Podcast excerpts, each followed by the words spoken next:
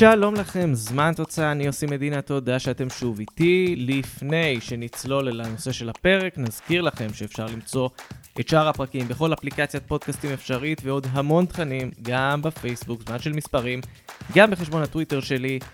יאללה, אל הפרק. תראו, בשבועות האחרונים דיברתי על כל מיני קבוצות מרחבי אירופה שמכוונות לעונה היסטורית, אבל יש כאלו שעונה היסטורית עבורן יכולה ללכת לכיוון שלילי, אפילו שלילי מאוד. לפני שלושה שבועות, ולנסיה אירחה את אתלטיק בלבאו במסטאיה.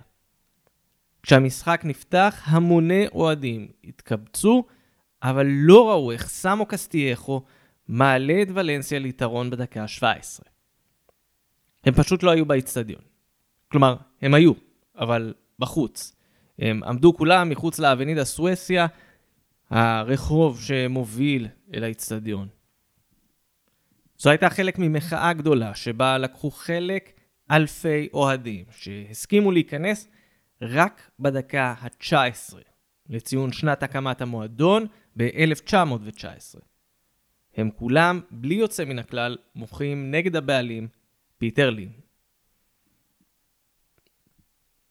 פיטר לים הסינגפורי הוא בעל המניות הראשי בוולנסיה מאז 2014.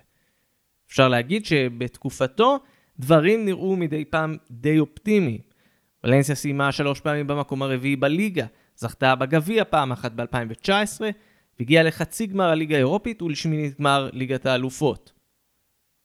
ככל שעבר הזמן, דברים הלכו והסתבכו. ולנסיה התחילה למכור שחקנים, לפעמים בסכומים נמוכים הרבה יותר ממה שתוכנן. בעונת 2020-2021 היא מכרה שחקנים בסכום מצטבר של 85 מיליון אירו, רק כדי להתאזן מבחינה פיננסית. מצד שני, היא לא החתימה אף שחקן חדש באותה עונה. אפס שחקנים, לא בקיץ של 2020, לא בינואר 2021, וזה אחרי שבחלון העברות של ינואר 2020 היא גם כן לא צירפה שחקנים. כלומר, היא העבירה שנה וחצי שבה היא רק מוכרת שחקנים החוצה ולא מביאה אף אחד פנימה. כשהתפרסמו הדוחות הכספיים, התברר גודל הנזק וגם הסיבה שבגללה ולנסיה מתנהלת ככה. הקבוצה נקלעה לחובות של 323 מיליון אירו. חברת הניהול של ולנסיה, תומסון מדיקל גרופ, נקלעה לחובות גדולים הרבה יותר. כשהחברה לאחרונה פרסמה דוחות כספיים שמדברים על רווח של 74 מיליון אירו, זה לא עזר הרבה, כי בשיא אותה חברת ניהול עמדה על הפסדים מצטברים של 1.7 מיליארד אירו. כשקבוצה נמצאת במצב כזה, אז כנראה שגם דברים ברמה הניהולית יתחילו להשתבש. את העונה שעברה, ולנסיה שרדה עם חוזה בורדלס על הקווים, אבל בקיץ 2022 החליטו לפטר אותו. מי שקיבל את התפקיד במקומו היה ג'נארו גטוסו, אבל הוא לא החזיק מעמד בתפקיד יותר מדי זמן. גטוסו נקלע לרצף משחקים שבו ולנסיה ניצחה רק פעם אחת ב-11 משחקים. אז בסוף ינואר הוחלט לפטר אותו. מי שתפס את המקום באופן זמני היה וורו, הוא המחליף הקבוע של ולנסיה, אם תרצו מאיר בן מרגי או יעקב אסייג מקומי, הוא לקח את התפקיד, ואז, ממש לאחרונה, מינו מאמן חדש, רובן ברכה, שחקן העבר של הקבוצה. מיום שבת האחרון, במשחק ביתי מול ריאל סוסיידד, ולנסיה ניצחה 1-0. זה היה הניצחון הראשון שלה בליגה מאז החזרה מפגרת המונדיאל, כלומר, כמעט חודשיים וחצי מלאים בלי ניצחון.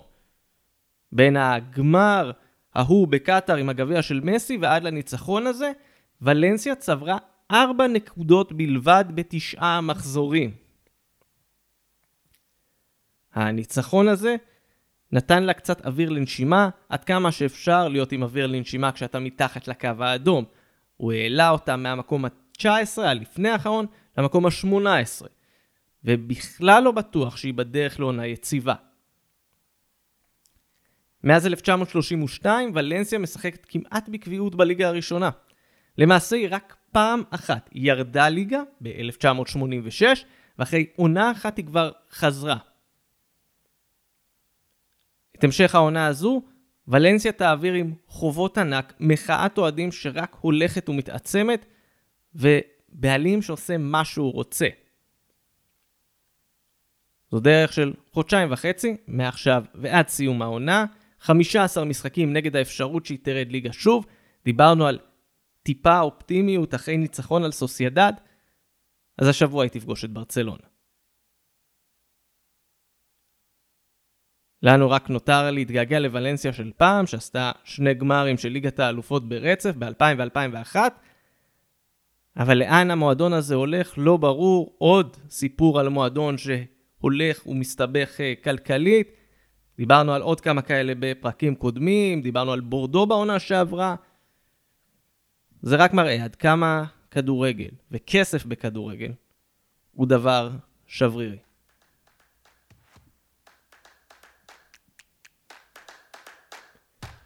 אז זה היה עוד פרק של זמן תוצאה. אני עושה מדינה, תודה שהייתם איתי.